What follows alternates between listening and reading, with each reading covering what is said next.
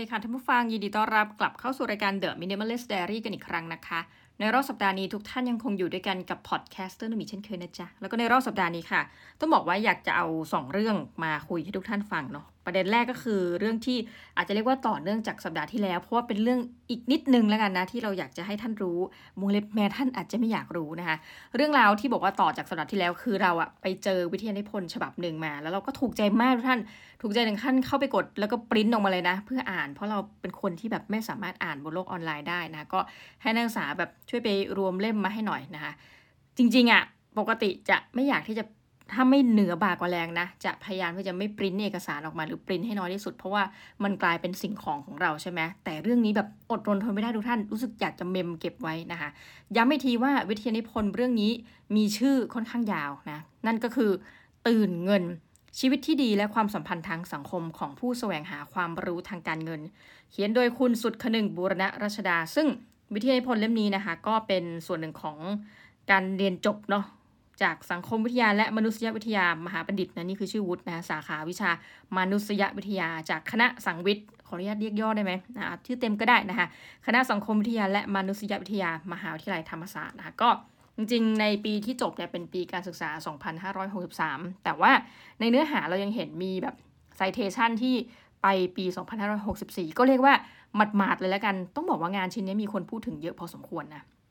คือเราไปเห็นทีหลังเลยนะคะ อันนี้อ่านจบก่อนแล้วก็รู้สึกว่าจะเห็นใน The Standard ก็เอางานวิทยานิพนธ์เรื่องนี้มาพูดถึงดังนั้น ถ้าท่านสนใจนะ อันนี้แบบไม่ได้ค่าโฆษณาใดๆนะ ก็ย้ำอีกทีว่าไปลองหาอ่านดูได้คือมันดาวน์โหลดได้เนาะโอเค คือเรื่องเรื่องหนึ่งที่วิทยานิพนธ์เล่มนี้เขียนแล้วแบบเราก็เพิ่งรู้นะแล้วก็คิดว่าวันนี้อยากจะมาเมาให้ทุกท่านฟัง คือไม่ได้รู้ด้วยตัวเองนะอันเนี้ยเขาบอกเรานะคะ มาพูดถึงเรื่องของสินทรัพย์ทางการเงิน และขออนุญาตโค้ดตามเลยนะคะ ต้องบอกว่าโครงสร้างทางการเงินการธนาคารเนี่ยเกิดขึ้นนะคะใช้คำนี้ไม่กี่ศตวรรษที่ผ่านมา บริษัทเพื่อการลงทุนแห่งแรกในโลกที่เปิดโอกาสให้ประชาชนทั่วไปซื้อขายผลิตภัณฑ์ทางการเงินหรือหุ้นนะคะอยากรู้ไหมทุกท่านเกิดขึ้นครั้งแรกที่ประเทศอะไรนะคำตอบ จะว้าวทุกท่านมากนะคะ เกิดขึ้นที่ประเทศเนเธอร์แลนด์ในปีคริสตศักราช 1602 นะตรงกับปีพุทธศักราช 2,145 ซึ่งแน่นอนว่าไม่มีใครตอนนี้นะคะที่มีชีวิตอยู่ยืนยาวจากพศ 2145 จนถึงปัจจุบัน นี่ก็ค่อนข้างจะวาวนะ เป็นข้อมูลที่ไปเอามาจากงานของคุณโกสไตน์ในปี 2020 นะ ส่วนของไทยอะอยากรู้ไหม บริบทไทยนะคะนี่ขออนุญาตโค้ดมาเลยเนาะย้อนกลับไปในสมัยรัชกาลที่ 5 ในปีพุทธศักราช 2448 นะคะรัฐบาลไทยเนี่ยมีการออกพันธบัตรรัฐบาลเป็นครั้งแรก เรียกว่าพันธบัตรเงินกู้ยุโรปคริสตศักราช 1905 ก็ต้องบอกว่าเป็นการกู้เงินจากต่างประเทศนะคะมีการออกพันธบัตรจำหน่ายในตลาดเงินลอนดอนและปารีสจำนวน 1 ล้านปอนด์เพื่อใช้ก่อสร้างทางรถไฟนะคะแล้วต่อมาพูดถึงในประเทศเนาะ 2476 นะคะ นี่คือปีพุทธศักราช รัฐออกพันธบัตรรัฐบาลภายในประเทศใบแรก ภายใต้รัฐบาลของพระยามโนปกรณ์นิติธาดา เรียกว่าพันธบัตรเงินกู้พุทธศักราช 2476 จัดจำหน่ายโดยกระทรวงการคลัง และก็มีอัตราดอกเบี้ยที่ดีมากนะ ทุกท่าน รับรองว่าถ้าสมัยนี้หลายท่านจงใจซื้อแน่นอนนะก็คือดอกเบี้ยร้อยละ 4.5 ต่อปีนะนี่ก็จะเป็นข้อมูลที่ได้มาจากเว็บไซต์ธนาคารแห่งประเทศไทย อะส่วนมาเรื่องราวของตลาดหลักทรัพย์กันบ้างทุกท่านนะคะ ต้องบอกว่าอะเอางี้ประเทศไทยเนี่ยเปิดเสรีการเงินนะคะบอกช่วงหลังจากเปิดเสรีทางการเงินในสมัยจอมพลสฤษดิ์นะคะ ก็เกิดแหล่งระดมทุนและผลิตภัณฑ์ทางการเงินรูปแบบใหม่ที่ประชาชนเข้าถึงได้นะคะ บริษัทตลาดหุ้นกรุงเทพจำกัดเกิดขึ้นในปีพุทธศักราช 2505 นะคะ ก่อนจะปิดตัวลงในอีกทศวรรษเพราะไม่สามารถระดมทุนจากประชาชนได้เอานะคะ แต่ว่าตลาดหลักทรัพย์มาแล้วทุกท่าน อันนี้เป็นข้อมูลที่หลายคนอาจจะรู้ แต่เราแค่อยากจะย้ำทุกท่านว่า เฮ้ย อายุตลาดหลักทรัพย์ไทยเนี่ยมันสั้นมากนะ ตลาดหลักทรัพย์ประเทศไทยเกิดขึ้นในเดือนเมษายนนะคะ เอาเดี๋ยวจะเตรียมฉลองนะ ครบรอบกี่ปีว่าไป พุทธศักราช 2518 โดยภาคเอกชน ซึ่ง ยังดำเนินการมาจนถึงทุกวันนี้นะคะ นี่ก็เป็นข้อมูลจากตลาดหลักทรัพย์แห่งประเทศไทย โดยกองทุนรวมตัวแรกที่เกิดขึ้นนะคะเฮ้ยเราเคยได้ยินชื่อกองทุนนี้ไม่น่าเชื่อทุกท่าน ชื่อว่ากองทุนสินพินโยเกิดขึ้นเมื่อปีพุทธศักราช 2520 โดยบริษัทซึ่งยังอยู่นะคะ MFC จำกัดนี่เป็นข้อมูลจาก Money Channel เอาละทุกท่านทั้งหมดทั้งมวลที่เราจะบอกว่าตลาดหุ้นของเราเนี่ยมีอายุสั้นเออที่พูดนี้ไม่มงคลแต่ว่ามีอายุน้อยนะคะ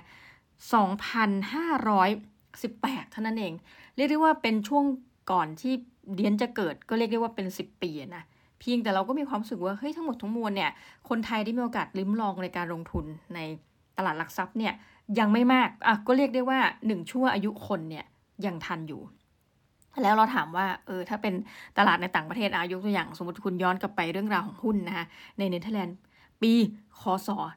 1602 เราก็รู้สึกว่านั่นเป็นระยะเวลาที่ให้คนเข้าไปทดลองว่าโอ้ผลิตภัณฑ์ที่ว่านี้มันคืออะไร เป็นระยะเวลาอันยาวนานมากนะสำหรับเราเราก็เลยรู้สึกว่า เออ มันก็อาจจะไม่แปลกวงเล็บไม่นะทุกท่าน คือเราก็ยังถูกจัดไว้นะอยู่ในแคตตากรีของ emerging market นะคะถ้าเกิดว่าเดียนพูดอะไรแล้วแบบท่านที่เป็น CFA อะไรขัดใจนี่ท่านสามารถเถียงเข้ามาในจะเรียกเถียงเข้ามาในรายการก็ไม่ได้เนาะคอมเมนต์มาได้เลยนะคะ คือส่วนตัวพอไปนั่งศึกษาแบบว่าตลาดหุ้นในหลาย ๆ ที่นะคะตลาดหลักทรัพย์อย่างของอังกฤษเองหรืออะไรเงี้ยบางทีเราต้องบอกนะ หลายคนจะคิดว่าโหประเทศไทยนี่เล่นหุ้นนี่ยากหรือเปล่าลงทุนในประเทศไทยว่า มันก็มีหุ้นหลายตัวที่เป็นหุ้นปั่นใช่ไหมคะ หรือหุ้นดีๆ บางทีเอาล่าสุดนะหุ้นดีๆ บางตัวเฮ้ยทำไมราคามันตกลงจังเลย แล้วอุตส่าห์ซื้อเพราะว่าเราเชื่อว่ามันเป็นหุ้นที่ดีราคาจะขึ้นอะไรเงี้ยเออสิ่งหนึ่งที่เรามีความรู้สึกนะ เราเคยเจอ คนที่เป็นชาวต่างชาติท่านหนึ่ง แล้วยังไงไม่รู้ก็มาลงทุนในหุ้นของประเทศไทย ซึ่งก็ไม่แน่ใจว่าอย่างไรเนาะแต่ท่านเคยเขียนคอมเมนต์ซึ่งแหมเราดันลืมชื่อชาวต่างชาติท่านนี้ ท่านบอกว่าเฮ้ยประเทศไทยเนี่ยถือว่ายังแบบลงทุนในหุ้นไม่ยากเพราะว่ายังมีหุ้นปันผลดีๆ อยู่พอสมควร ซึ่งแบบปัจจุบันก็ยังมีนะหุ้นปันผลที่แบบให้ปันผลซื้อวันนี้นะคะ ต้องบอกเลยนะวันนี้นะทุกท่านยังให้ปันผลมากกว่า 7%ซึ่งเขาบอกว่านี่เป็นอะไรที่เยอะมาก เราก็แบบตอนนั้นคิดในใจว่าจริงหรือนะคะ เราก็เลยย้อนกลับไปดูอย่างของตลาดหลักทรัพย์ของอังกฤษเนี่ยนะทุกท่านอะเวลาเราเรียกเราอาจจะเรียกว่าฟุตซี่เนาะปรากฏว่าเราเคยจะลงทุนนะคะเพราะว่าจริงๆ ตังก็ไม่มีอันนี้พูดตามตรงท่าน เออ แต่ว่าอยากลองดูไงเปรี้ยว คือแบบทำไมเราต้องลงทุนแต่ตลาดหลักทรัพย์ในประเทศไทยกลัวมันแบบไม่คูลสมัยนั้นนะคะก็ติดต่อกับธนาคารเลยว่าจะลงทุนนะคะปรากฏว่าเขาส่งแบบเอกสารตีกลับนะ สิ่งหนึ่งที่น่าสนใจคือเขาบอกว่าแบบ มันมีช่วงเวลาที่คุณจะสามารถสมัครลงทุนได้ กับช่วงเวลาที่สมัครไม่ได้ ตอนที่คุณสมัครไปเนี่ยเฮ้ยซึ่งเมืองไทยมันจะไม่ได้เป็นแบบนี้เมืองไทยคือแบบ ฉันอยากจะสมัครเมื่อไหร่ฉันก็จะสมัครถูกไหมแล้วก็แค่มีแบบข้อจำกัดเงื่อนไขทางด้านอายุเท่านั้นเอง ซึ่งตอนนั้น by the way นะคะ อายุเดียนเกินก็แบบตกใจมากว่าแบบ ไม่เคยเห็นการปฏิเสธการลงทุนมาก่อน ซึ่งมุมนึงแล้วก็แอบคิดว่าโหแบบเขาก็มีข้อแม้เยอะเนาะ หรือว่าอย่างถ้าเราไปลงทุนในหุ้นของสหรัฐอเมริกานะคะจะลงทุนผ่านกองทุนรวมก็ดีหรืออะไรเงี้ย มันก็จะมีความเสี่ยงบางประการ เช่นเรื่องราวของค่างเงินเนาะแล้วถัดไปก็จะแบบจะต้องมีการแบบกรอกแบบฟอร์มอะไรที่เยอะขึ้นกว่าการลงทุนในหุ้นไทยอย่างเดียวนะคะ ประมาณนี้ซึ่งสำหรับเราเอ้ยวันนี้หลายคนอาจจะบอกทำไมอยู่ดีข้าพเจ้ามาเมาส์ถึงเรื่องนี้คือ ต้องบอกว่ามันติดใจมาตั้งแต่สัปดาห์ที่แล้วทุกท่านกับวิทยานิพนธ์ฉบับนี้ก็เลยแบบ ขอเมาส์อันนี้วันนี้ไม่มีอะไรนะ คือเฉพาะช่วงเนี้ยเป็นเกร็ดความรู้เฉยๆ ซึ่งมันก็ทำให้เราเข้าใจตัวเองด้วยแหละ ประมาณว่าไม่อยากจะโทษตัวเองว่าเออเข้าใจตัวเองว่าตลาดหลักทรัพย์ไทยก็อาจจะยังอายุน้อยเมื่อเทียบกับหลาย ๆ ที่นะคะ แล้วก็เราก็วนอยู่นี้เนาะพันหกร้อยจุดพันเจ็ดพันแปดก็คือ เราอยากเห็นมานานละ ถ้าเป็นยังไงง่าถ้าตลาดหุ้นเราเนี่ยขึ้นไปถึง 2,000 2,500 จุดนะเหมือนของสหรัฐอเมริกา ซึ่งแบบแต่ก่อนเนี่ย เฮ้ยเจ็ดพันเราก็ยังเกิดทันเนาะนะในช่วงชีวิตนี้เรายังเห็นนะคะ ปัจจุบันอู้สามหมื่นกว่าแล้วอะไรแบบเนี้ยเนาะของสหรัฐอเมริกา ซึ่งเราก็จะเป็นอะไรที่แบบว่ารอว่ามันจะมีมาถึงไหมนะวันนั้นจริง ๆ แล้วเราก็พยายามจะคิดในฐานะตัวเองว่าโอ้เรากำลังอยู่ในตลาดที่ใหม่อยู่นะคะ เรามีความหวังสำหรับโลกแห่งอนาคตที่จะออมลงทุนเพื่อการเกษียณน่าทุกท่านทุกคนงงนะคะ สัปดาห์นี้เกิดอะไรขึ้นคือต้องบอกเช่นนี้ ช่วงนี้เป็นอะไรไม่รู้ท่าน พูดตามจริงเลยนะ คือมันอาจจะแบบถึงเวลาอะไรบางอย่าง ช่วงนี้ค่อนข้างจะหมกมุ่นเกี่ยวกับการลงทุน แล้วก็มีการปรับ portfolio ตัวเองนิดหน่อยนะ ถามว่าวิธีการลงทุนเนี่ยแบบเป็นสไตล์ minimalist ไหมนะ เราก็ไม่รู้เหมือนกันมาถึงจุดนี้ว่าสไตล์ minimalist แห่งการลงทุนคืออะไร แต่ว่าเราเรียนรู้ว่าหลังจากที่ลงทุนมาสิบกว่าปีเนี่ยนะ หนึ่งคือไม่ได้เป็นคนเก่งเลย อันนี้กล้าพูดคือแบบอาจจะแย่กว่าคนที่ลงทุนทั่วไปด้วยซ้ำนะ แต่มันแค่ประคองตนได้นี่พูดจริงๆนะ แต่ว่าสิ่งที่ทำให้เราได้เรียนรู้คือว่า อย่าชะล่าใจนี่พูดตรงๆท่านเราก็ต้องทบทวน portfolio ตัวเองเรื่อยๆ คือตอนแรกเนี่ยเออบางทีเราก็ฟังมาหลายซอสเนาะมันทำให้เราจริงๆนะสับสนบางที บางอันเรารู้สึกว่าเฮ้ยมันเป็นสถานการณ์ที่รู้สึกว่าหุ้นตัวเนี้ยมันดีมาก แต่เราก็ได้เรียนรู้จากความปลงอะไรบางอย่างว่าไอ้หุ้นที่เราคิดว่าดีมากทุกท่าน บางทีมันมีการเปลี่ยนผู้บริหารเนาะบางทีมันมีการเปลี่ยนปัจจัยภายใน หรือมีข่าวอะไรไม่รู้ที่วงในเขาออกมาก่อนอะไรเงี้ยซึ่งเราก็ไม่รู้นะก็ปรากฏว่าพอจะเห็นอีกทีหนึ่งอ้าวตายแล้วนะคะเลยจุดที่จะแบบสามารถขายได้ต้องทนถือต่อไปอะไรแบบเนี้ยนะ หรือในบางครั้งเนี่ยข่าวดีมาก็ไม่รู้ดันไปขายทิ้งก่อนคือ เราคิดว่าเราผ่านมาทุกช่วงนะแต่ว่าในมุมของการที่เราอยู่จนถึงทุกวันนี้เรามีข้อสู้ว่าหนึ่งนะคะเรากลายเป็นคนที่ลงทุนสายคอนเซอร์เวทีฟมากขึ้น คือมีความกล้าเสี่ยงค่อนข้างน้อยทุกท่านนะไม่งั้นเราจะไม่เอาเงินส่วนใหญ่เนี่ยไว้ยังอยู่นะคะในสากล หลายที่นะคะซึ่งบางที่ก็ปันผลคือเราก็จะคิดในใจไงว่าเออไม่ปันผลพอๆกันอย่างเงี้ยบางที่ปันผลปีละร้อยละหกจุดห้าซึ่งยังมีจริงทุกท่านและหลายคนบอกว่าหุ้นสากลมันมีความเสี่ยงอะไรเงี้ยซึ่งเราก็ไม่เถียงนะแต่เผอิญมันเป็นสากลที่เป็นองค์กรรัฐอันนึงเนาะเป็นองค์กรเป็นองค์กรรัฐสองอัน เป็นองค์กรกึ่งรัฐนะซึ่งมันอาจจะต่างจากสากลบางที่ และหลายที่แล้วกันที่เป็นกระแสข่าวอยู่เนาะซึ่งเราก็มีการตรวจสอบทุกปีแหละเขาจะมีพวกหนังสือออกมาให้มี report ออกมาให้อย่างเงี้ยก็ต้องบอกทุกท่านว่าเช็คทุกปีแล้วก็อย่าลืมอ่าน ซึ่งบางทีดีมากเลยนะคะ บางปีที่แบบเขาปันผลแย่ เราไม่ต้องไปทำอะไรเลยทุกท่าน มีคนใช้คำนี้ ควรจะดีใจไหมมีคนแบบว่าเออสหบาทานะพูดไม่สุภาพเองสารโทษกันสหบาทาแบบไปกล่นแบบบริพาทเรียบร้อยนะ เรากำลังจะแบบเฮ้ยทำไมปีนี้ปันผลน้อยอะเรียบร้อยแล้วนะมีทัวลงเรียบร้อย แต่ว่าถ้าเป็นอย่างสากลของพูดง่ายนะของมหาวิทยาลัยเราเนี่ย มันไม่เพิ่มมันไม่ลดมันแค่จะอยู่ประมาณเนี้ยนะคะ ก็คือร้อยละตืดตืดตืดตืด เปอร์เซ็นต์อะไรเงี้ย ซึ่งสำหรับเราก็โอเค ก็ถือว่าแฮปปี้ แล้วก็คำนวณแล้วมันก็มีความแบบไม่ต่างจากหุ้นปันผลที่ดีอะใช้คำนี้เนาะ เสียแต่ว่าเราไม่ต้องลุ้นว่าเหมือนกับเงินจะเพิ่มขึ้นเหมือนแบบที่หุ้นขึ้นนะ เพราะเงินมันก็จะเพิ่มตามที่เงินที่เราใส่เข้าไปเนาะ เพียงแต่เรามารอ ปลายปีเราหรือเรามารอต้นปี บางที่เขาจะให้ปันผลคนละช่วงเวลา แล้วก็รับเงินปันผลไปแบบยิ้มแห้งๆนะคะแต่ละปี แล้วก็เงินที่ว่านี้อาจจะไปทำอย่างอื่นอะซึ่งปีนี้ต้องบอกว่าเนื่องจากปรับพอร์ตเนาะก็เป็นปีแรกที่ ปกติปกติเนี่ยเวลาปันผลมาทุกท่าน เราก็จะเอาหลักๆเลยนะ ไปซื้อพวกกองทุนลดหย่อนภาษี แล้วปีนี้เป็นปีแรกที่ตั้งแต่มานั่งคิดๆว่าเออไปมาทุกท่านเรานะกังมัวกังวลกังวลเรื่องของการลดหย่อนภาษี ซึ่งตัวเราเองอะเสียภาษี ถ้าไม่นับว่าแบบหุ้นอะไรที่แบบเป็นปันผลแล้วขอเครดิตภาษีปันผลคืนเนาะคือภาษีจริง ๆ จากการทำงานของเราเนี่ยมันตกปีละประมาณห้าหมื่นกว่าบาทนะคะล่าสุดเนี่ย คือเราทำแทบตายทุกท่าน เราลงทุนแทบตายนะเพื่อที่จะเหมือนเอาเงินห้าหมื่นบาทของเราคืนมาเดี๋ยวนี้นะอะไรเงี้ยเนาะกลายว่าเสียน้อยเสียยากเสียมากเสียง่ายจริง พอมานั่งดูตัวเลขปรากฏว่า กองทุนรวมที่คือมันแล้วแต่ดวงจริงทุกท่านพูดตามตรงนะเราก็อุตส่าห์แบบพยายามเฉลี่ยเอานี้ไปกองอเมริกานะคะอันนี้ไปกอง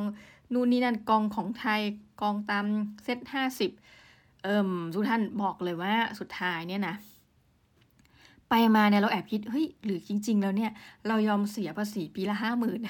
นี่พูดเลยนะ แล้วเราเอาเงินปันผลทั้งหลายเนี่ยนะกลับย้อนกลับไปลงทุนในตลาดหุ้นน่ะเพื่อเผอได้กำไรมากกว่านะกลายว่าพอมาลงทุนในกองทุนรวมเพื่อไปลดหย่อนภาษี ก็ได้ลดหย่อนจริงนะคือปีหนึ่งกุ้ยอย่างมีปีหนึ่งเนี่ยเราได้แล้วล่าสุดทุกท่านเอางี้ดีกว่าเราจะได้ภาษีคืนประมาณปีละสองหมื่นกว่าบาทสองหมื่นกว่าบาท แต่มันมีอยู่ปีหนึ่งอะไรก็ไม่รู้รู้สึกฟีลกูดมากปีนั้นบริจาคเงินแบบ ที่มีหลักฐานหมายความว่าแบบไปบริจาคเกี่ยวกับการศึกษาอะไรเงี้ย คือปีนั้นเป็นบริจาคการศึกษาเยอะ ก็ได้เงินคืนนะคะภาษีคืนมาห้าหมื่นกว่าบาทโอ้ดีใจมากน้ำตาจีไหลนะแต่ปรากฏว่าไปไปมาดูท่านพอมานั่งดูโอ้โหกองทุนรวมเดียนขาดทุน ย่อยยับอัปเปหิมากนะถึงแม้ว่าจะแบบพยายามแล้วอะไรเงี้ยก็เลยแอบเออมานั่งคิดว่าเอ๊ะหรือเป็นไปได้ไหมนะเราก็ยอมจ่ายไปเถอะนะภาษีห้าหมื่นแล้วก็ อาจจะยังลงทุนใน RMF นะเพราะว่ามันบังคับถึง ถือยาวนู่นเลยเนาะถึงห้าสิบห้าปีอะไรก็ว่าไปเนี่ย อาจจะลงแบบนิดหน่อยนิดหน่อยอะไรอย่างนี้ดีไหมนี่ก็แอบคิดในใจนะแล้วก็ที่เหลือเนี่ยเวลาปันผลอะไรแซบๆมาเนี่ย เราเอาเข้าตลาดหุ้นเลยดีไหมเพราะเราก็ยังเจอ ตัวปันผลคือหลักๆตัวนี้เนื่องจากคอนเซอร์เวทีฟมากท่านพูดตรงๆเราก็แบบพยายามที่จะเน้นแต่เรื่องราวของปันผลเป็นหลักนะ หลายคนที่แบบมันแต่มันก็มีคนบอกนะว่าเป็นเรื่องราวของกับดักปันผล คือต้องระวังตัวพื้นฐาน ซึ่งโอเค เนื่องจากสิบกว่าปีแล้วทุกท่าน อันนี้ไม่ได้บอกว่าเราเก่งเลยนะ แต่รู้แค่ว่าสิบกว่าปีแล้ว เดี๋ยวเราจะต้องแล้วเหมือนพอมันผ่านทศวรรษนี้มานะ เหมือนเรากำลังกลับมาเรียนรู้อะไรใหม่ ๆ นะเราก็คงจะอาจจะเริ่มคือปัจจุบันเนี่ยลงทุน ถือหุ้นนะประมาณสิบกว่าตัวทุกท่านดีๆ ทั้งนั้นนะคะ ดีๆทั้งนั้นหมายความว่าเป็นหุ้นแบบระดับบลูชิพทั้งนั้นเนื่องจากคอนเซอร์เวทีฟจัดนะดีนี้จะปรับนิดนึงนะคะ ให้แบบหุ้นที่เราไม่เคยทดลองแต่ว่าเออปันผลดีเดี๋ยวจะลองแทรกซึมเข้ามา อย่างไรก็ตามก็ยังมีการเขาเช็คว่าในออพูอันนึงเนี่ยเราก็กระจายพอสมควรนะไปหลายแบบธุรกิจ บางช่วงธุรกิจนั้นแย่ ธุรกิจนี้ก็ฟื้นฟึบขึ้นมานะแต่ว่า หุ้นบางตัวนี่อยากบอกทุกท่านมาก เป็นไปได้ท่านอย่าไปซื้อนะเดี๋ยวจะดอยเหมือนเดียนนะก็ปัจจุบันมีหุ้นที่ดอยอยู่เรียกว่าก็หลายตัวนะ แล้วหุ้นที่หุ้นที่กำไรก็กำไรทุกท่านแปลกมากหุ้นที่ดอยก็ดอยดอยนะคือชีวิตนี้ก็แม่พูดยากนะอะรู้สึกจะว่นเบอร์นะคะสัปดาห์นี้อะพูดตามตรงนี่คือครึ่งแรกเนาะเดี๋ยวครึ่งหลังเนี่ยอยากจะมาพูดในประเด็นหนึ่งซึ่งเราคิดว่า เฮ้ยมันเริ่มมีข่าวอะไรแบบนี้เยอะอะแล้วมันก็ค่อนข้างที่จะน่ากลัวสำหรับเราเรายังรู้สึกกลัวเลยทุกท่านนะคะเออมันมีเรื่องราวของการหลอกลวงเพิ่มขึ้นเรื่อยๆเนาะจากเดิมเนี่ยเป็นการโทรมาแล้วก็แบบให้โอนเงินจากตำรวจซ้อนอนี้อะไรว่าไปเป็นการหลอกให้โอนเงิน ซึ่งอันเนี้ยมันยังรู้สึกได้ว่าเฮ้ยเรามีการแบบไปที่ตู้ ATM ไปกดเงินให้โอนจริงจ่ายจริงนะแต่ล่าสุดมันมีเรื่องราวของแบบอย่างคุณสรยุทธ์คือเราอะไม่ได้ฟอคุณสรยุทธ์อะไรเลยนะ แต่ว่าเรื่องนี้คงดังถึงขั้นว่ามันมาถึง Facebook เราแบบปึ๊บปึ๊บปึ๊บปึ๊บจนได้อะไรเงี้ยค่ะ เราก็เห็นเราก็แบบแอปตกใจนิดนึงว่าเฮ้ยพอดูแล้วเนี่ยมันเป็นไปได้จริงเหรอคนที่แบบถูกดูดเงินไป 16 ล้านบาทภายในเวลาไม่ถึง 10 นาทีอะไรเงี้ยด้วยการไปกดลิงก์อะไรบางอย่างนะหรือว่าเดี๋ยวนี้มันจะมีหน้าพวกหน้าเพจที่มันหลอกขึ้นมาใช่ไหมหน้าเว็บไซต์ที่ทำเรียนแบบของธนาคาร ซึ่งเฮ้ยนี่พูดกับทุกท่านตามตรงนะ หลังจากเจอการสแกมมาหลายรูปแบบในชีวิตนี้นะ แต่ต้องบอกว่า รอดไหมเออรอดนะคะ บางอันแบบจะไปจะไปแกล้งเขาเนี่ยก็ไม่รอดแทนเดี๋ยวจะเล่าให้ฟังไปแกล้งเขายังไง ก็เอออันเหตุการณ์แรกจำได้เลยตอนที่อยู่ที่อังกฤษนี่แหละ ช่วงนั้นเนี่ยมันจะมีสแกมจากไนจีเรียนะคะซึ่งทุกคนก็แบบทำไมต้องไนจีเรียเออซึ่งมันดังมากเลยนะ แล้วแม้กระทั่งเพื่อนเราก็ถูกหลอกด้วยอะไรเงี้ยคือสแกมจากไนจีเรียมันก็จะเป็นอย่างนี้ค่ะ ก็จะแบบส่งอีเมลมา ยินดีด้วยคุณถูกรางวัล หรือแบบฉันกำลังประสบความเดือดร้อน ฉันอยู่ในประเทศแถบหนึ่งในทวีปนี้อย่างเช่นทวีปแอฟริกา แล้วแบบพอไป Google คนเหล่านี้มีตัวตนจริงใช่ปะแล้วบอกว่าฉันกำลังเดือดร้อนเรื่องนี้เออคุณช่วยฉันหน่อยได้ไหมที่จะรับมรดกฉันแต่ว่าอย่างไรก็ตามคุณต้องโอนเงินให้ฉันก่อนถึงจะรับมรดกได้อะไรก็ว่าไป คือแบบนี้สำหรับเราเรารู้สึกอยู่แล้วว่า มันไม่ชอบมาพากล แต่มันมีเหตุการณ์หนึ่งเราจำได้ว่าแบบเขียนมาว่าติดต่อมาจากธนาคาร ซึ่งเราก็แบบรู้อยู่แล้วนะว่ามัน suspicious เพราะว่าธนาคารไม่เคยติดต่อเราจะเอาจริงๆนะ สมัยนั้นแบบฝากเงินไว้กับธนาคารแห่งหนึ่งของอังกฤษนะบอกว่าพอเราลองกดเข้าไปคืออยากรู้ทุกท่าน เดี๋ยวนี้ถ้าเป็นสมัยนี้จะเลิกกดแล้วนะกลัว แต่สมัยนั้นอยากรู้ลองกดเข้าไป เฮ้ยปรากฏว่าเขาสร้างหน้าเพจแบบ landing page อะเหมือนเว็บไซต์ธนาคารเป๊ะเลย เพียงแต่ว่าให้เราไปกรอกรหัสใหม่ คือเราก็รู้มุกไง เราก็อยากจะพิมพ์ชื่อปลอมอะไรอย่างเงี้ยแบบธนง อะไรนะธนงทวยคงควรคอยใช่ไหมกลัวพูดผิดมากนะ คืออยากจะไปแกล้งแบบนั้น แต่ก็มีความสุขว่าเอออย่าเลยเดี๋ยวแบบ มันจะเสียเวลาแล้วก็มีความเสี่ยงนะก็เลยเลิกไปแต่ว่าต้องบอกทุกท่านว่าช่วงนั้นนะ่ะมันคือก่อนปี 2010 อีกนะ คือมันราวช่วงแบบ 2009-2010 อะไรเงี้ย ซึ่งมันทำให้ทุกท่านเห็นว่า จริง ๆ แล้วการหลอกลวงทางอินเทอร์เน็ตเนี่ยมันมีมานานมากๆ แล้ว แต่ว่าไม่น่าเชื่อคือ มันยิ่งมากขึ้นนะตัวเลขที่แบบหลอกไปได้สำเร็จยิ่งเยอะขึ้น แล้วก็คือท้ายสุดเนี่ย แต่เดิมเนี่ยเราคิดว่า การหลอกเหล่านี้มันคือเนื่องจากว่าเราทุกคนรู้ทันโลกกันหมดเนี่ยมันน่าจะไม่สำเร็จนะมันน่าจะหลอกได้แค่ คนบางกลุ่ม อันนี้นี่ขออนุญาตขอโทษแต่ว่าคนบางกลุ่มที่อาจจะแบบไม่ได้ดูข่าวไม่ได้อะไรอย่างเงี้ยเนาะหรือว่าโดยเฉพาะชัดเจนนะคะ ถ้าแบบไปดูข่าวของต่างประเทศเขาจะบอกว่า คือทาร์เก็ตกลุ่มของการหลอกลวงเนี่ยจะเป็นคนวัยเกษียณ แต่เรามีความรู้สึกว่าทุกท่านคิดเหมือนเราไหม มันมาใกล้ตัวเรามากขึ้นเรื่อยๆนะคะเอางี้ตอนที่อยู่ที่นู่นเนี่ยก็มีเพื่อนถูกหลอกนะซึ่งอันนี้ก็จะบอกทุกท่านว่ามันก็เป็นรูปแบบการหลอกแบบที่ประสาทอีกรูปแบบหนึ่งก็คือว่า ซื้อ iPhone ในราคาถูกจำได้สมัยนั้น โอ้โห ข่าวของประเทศจีนนี่คือแบบมีคนแลกไตเพื่อ iPhone แบบมีคนเสียชีวิตเพื่อ iPhone แบบ iPhone ตกลงไปในท่อที่แบบ มันอาจจะเป็นอัดก๊าซอะไรเงี้ยแล้วแบบหายใจไม่ออก ก็แบบไม่ทนไม่ได้ต้องเอา iPhone คืนมาจากท่อนั้นก็แบบก้มลงไปหาอะไรเงี้ย ก็เสียชีวิตไปขาดอากาศหายใจคือแบบข่าวเยอะมากเนาะคือที่จะบอกว่า iPhone มันดูแบบ เรียบหรูดูแพงมากในสมัยนั้นเลยค่ะ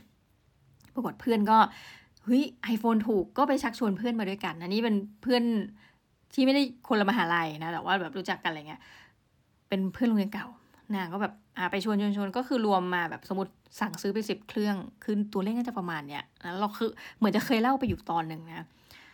ปรากฏว่า พอสั่งซื้อปุ๊บนะไอ้คนขับเหมือนคนมาส่งก็บอกว่าเนี่ย คนขับมันไม่รู้ตายหรืออะไรแบบ คือไปเรื่อยแล้วก็แบบโอนเงินมาให้ใหม่นะเพื่อนก็แบบโอนเงินไป คือจะไม่ได้ว่ามันหลอกไงแต่โอนเงินไป ที่น่าสนใจคือไอ้คนเนี้ย คือเพื่อนก็มาถึงมาถึงเราได้ไงใช่ไหมคือก็บอกว่าไอ้คนเนี้ยเขามีเบอร์ติดต่อนะเป็นรหัสอังกฤษเลยบวกสี่สี่ซึ่งเพื่อนก็บอกว่าให้ติดต่อไอ้คนนี้หน่อยได้ไหมว่ามันมีตัวตนจริงไหมคือเราฟังแต่แรกในวงเล็บทุกท่าน เรารู้อยู่แล้ว เราอยู่แล้วว่ามันแบบเป็นการสแกมก็บอกเพื่อนว่าเออทำใจนะ แต่เดี๋ยวจะโทรให้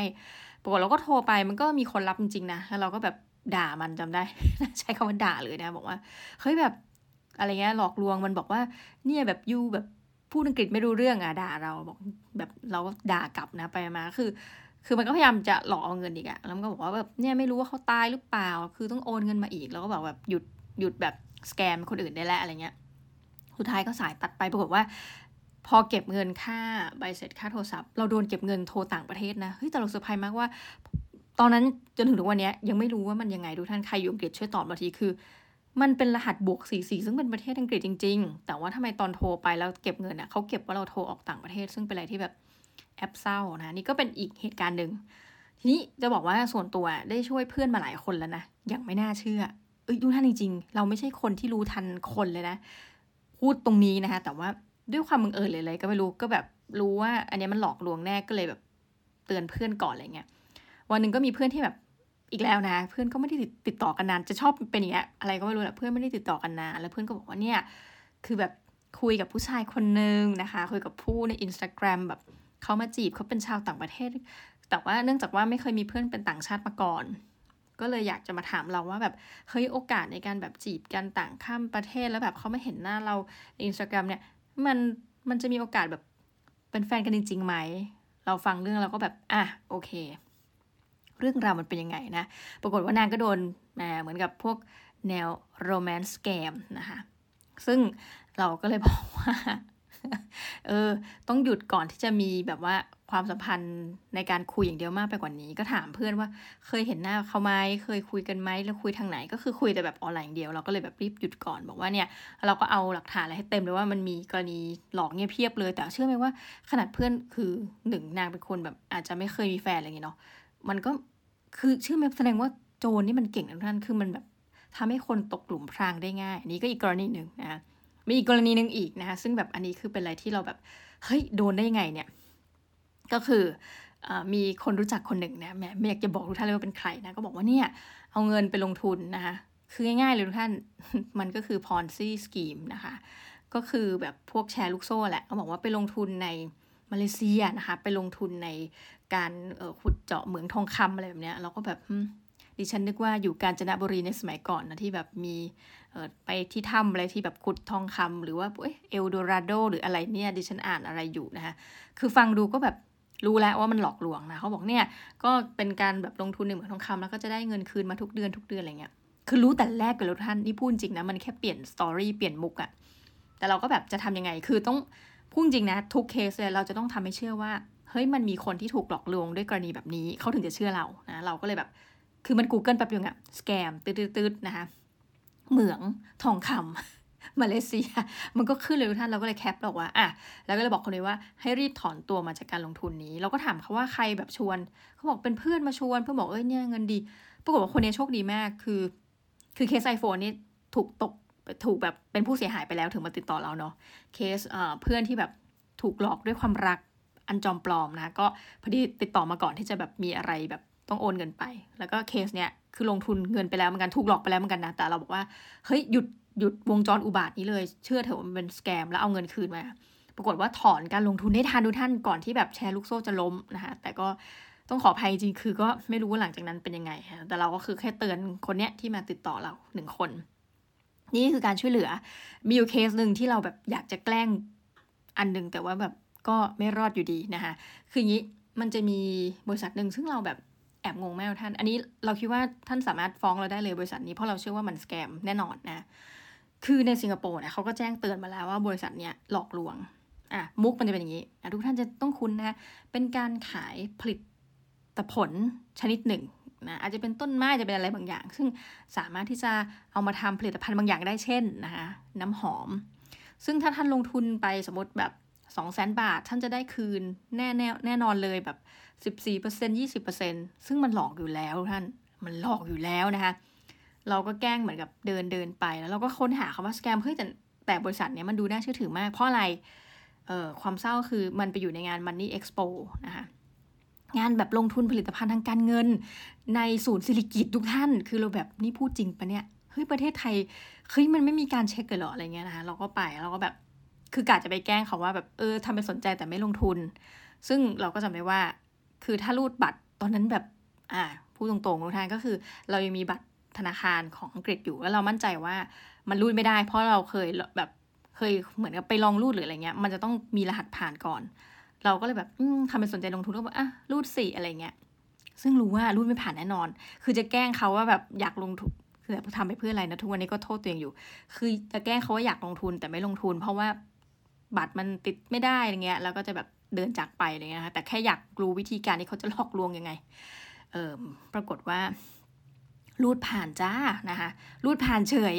เราก็แบบช็อกเลยอะแต่ว่าเป็นการรูดแบบไม่เยอะก็คือรูดประมาณ หมื่นหรือหมื่นห้าพันบาทอะไรเงี้ยเป็นการจองไว้ก่อนเราก็แบบเฮ้ยตอนแรกก็เครียดทุกท่านแล้วก็แบบทำไงดีทำไงดีอะไรเงี้ยก็ปรึกษากับพี่ที่สนิทกันว่าแบบคืออุตส่าห์จะแบบแค่มาฟังเฉยๆอะไรเงี้ย แล้วมันดันรูดติด โอ้ยช่วยด้วย oh my god อะไรเงี้ย ปรากฏว่าเราก็เลยไปอ่านสัญญา ซึ่งเนี้ยเป็นอะไรที่แบบจะจำจนวันตายเลยว่า เออ คือระหว่างเรากับ scammer เนี่ย scammer น่าจะชนะจำจนวันตายท่านคือยังดีมากที่ไปอ่านนะแล้วเขาบอกว่า สามารถขอเงินคืนได้ภายใน 30 วัน เราก็เลยแบบหลังนั้นรีบแบบไปขอเงินคืนเลยอะไรเงี้ยคือ ถ้าไม่ขอเงินคืนตอนนี้ใช่ปะเราก็แบบต้องเสียเงินนั้นไปเลยหมื่นหรือหมื่นห้าเนี่ยจำไม่ได้ แล้วก็นอกจากนั้นคือ ถ้าจะยอมตามน้ำไปเนี่ยต้องลงทุนสองแสนลงทุนอะไรก็ว่าไปอะไรเงี้ยคือตอนแรกแบบมีความมันไหวว่าโอ๊ยทำไงดี สุดท้ายคือไปขอเงินคืนคือต้องไปที่บริษัทเขาเลยแล้วบริษัทเขาแบบ คือใครจะรู้ว่ามันสแกมทุกท่านนี่พูดจริงนะ บริษัทเขาอยู่ในตึกที่แบบ